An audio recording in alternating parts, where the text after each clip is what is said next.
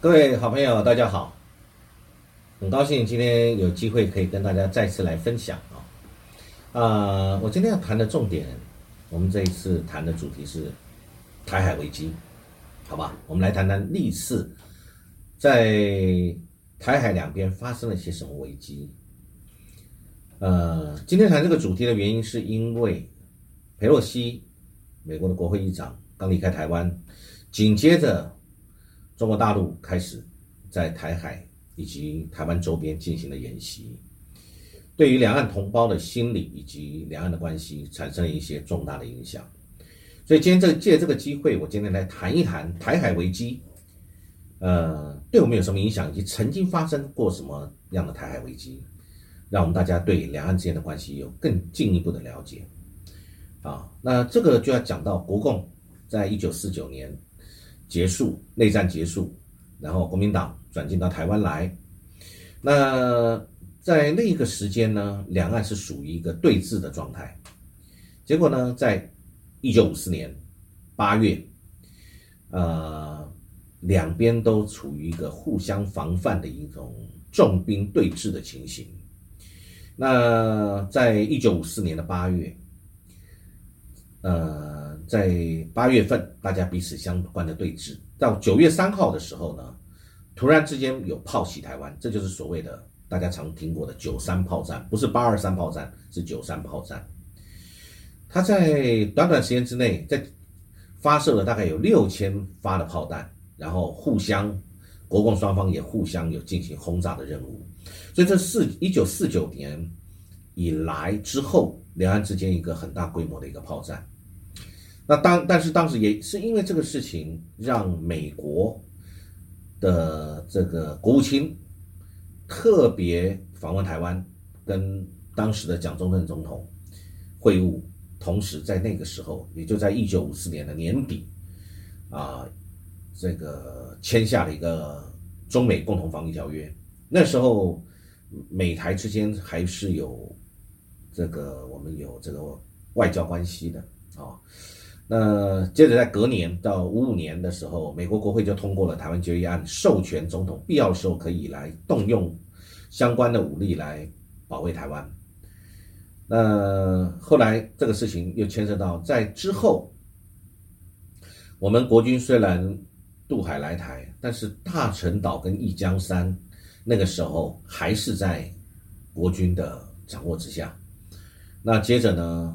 这个中共这边重整战备，接着就拿下了，在一九五五年左右就拿下了大陈岛跟一江山，当然也是发生了很多的危机。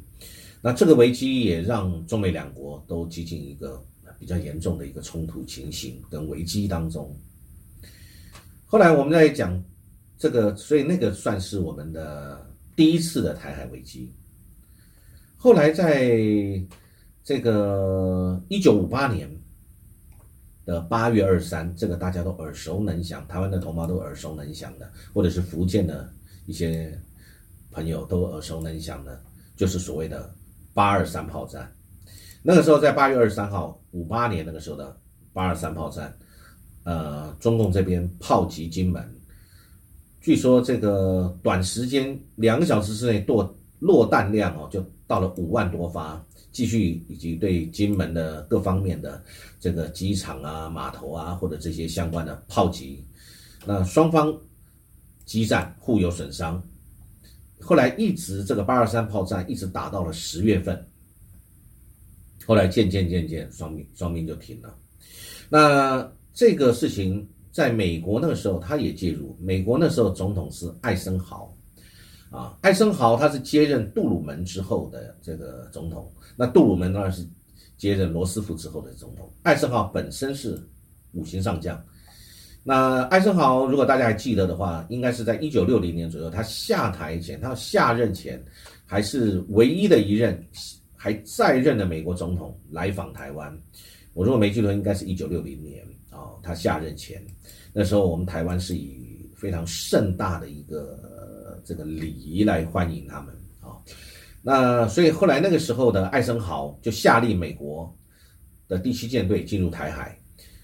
第一个也是联合演习，第二个也是考虑这个针对这个紧张情势要给它降温，同时，据官方记载，美国还曾经一度考虑短暂的来部署核武啊、哦。那这个八二三炮战当然它延续了一段时间，本来也想要过围困，所以这个就对比今天在二零二二年的八月初，我们看到了中共这个中国大陆这边这一次对台湾全岛六个地区的演习的一个封锁。那个时候金门八二三炮战也是对金门的海运企图达到围困封锁以及切断你的补给之下，不过后来因为在美军护航空投物资如何，所以所以这个事情最后在一九七九年这个中国跟美国建交，中美两国建交以后就停止了这件事情，这件事情就过去了。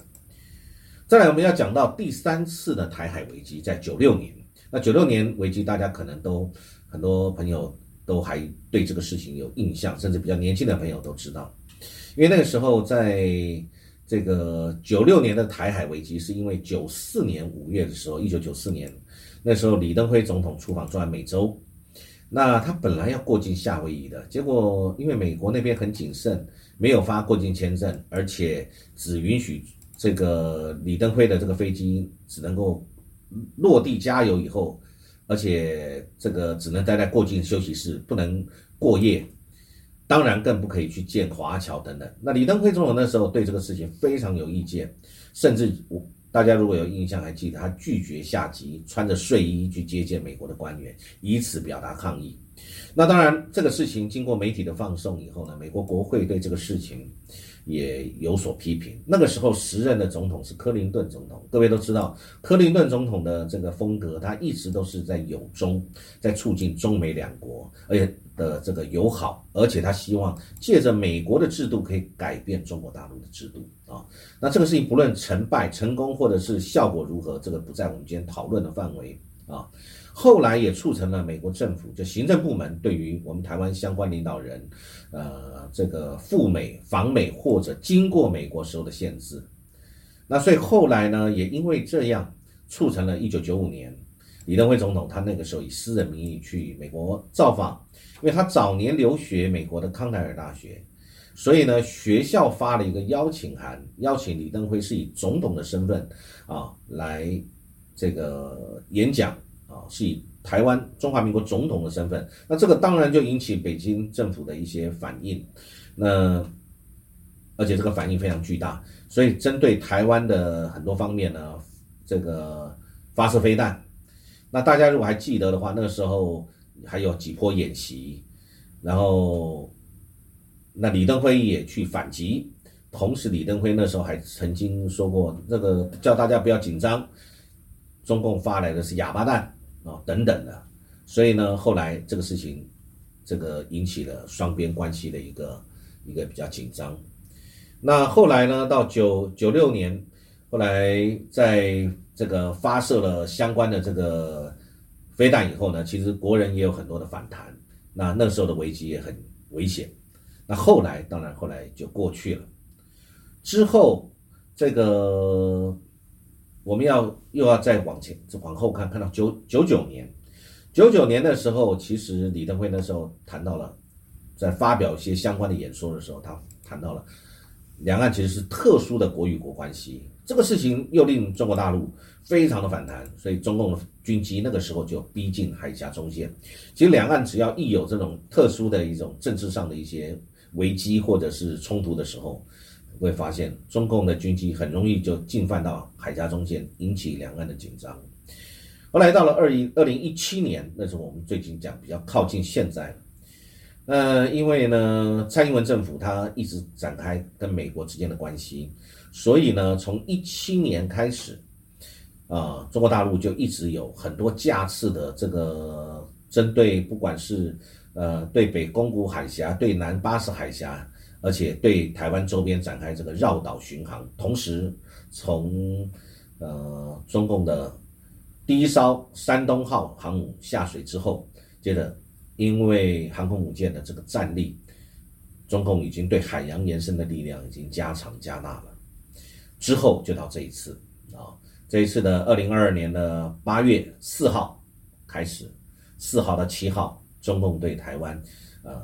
的周边设定了六个六个演习区，同时也发射飞弹对演习区啊、呃、进行演习。这个事情目前正在发生当中，也是现在正在的进行式，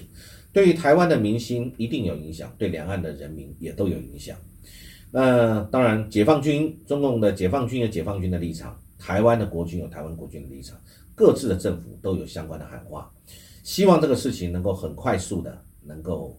解决，得到好的解决。两岸不应该因为不断的冲突而产生擦枪走火的可能性，或者不断的对抗造成彼此对话的机会消失。我个人认为这个应该引以我们大家为戒。好，谢谢各位的聆听，很高兴今天跟大家来分享呃个人的一些看法，谢谢各位。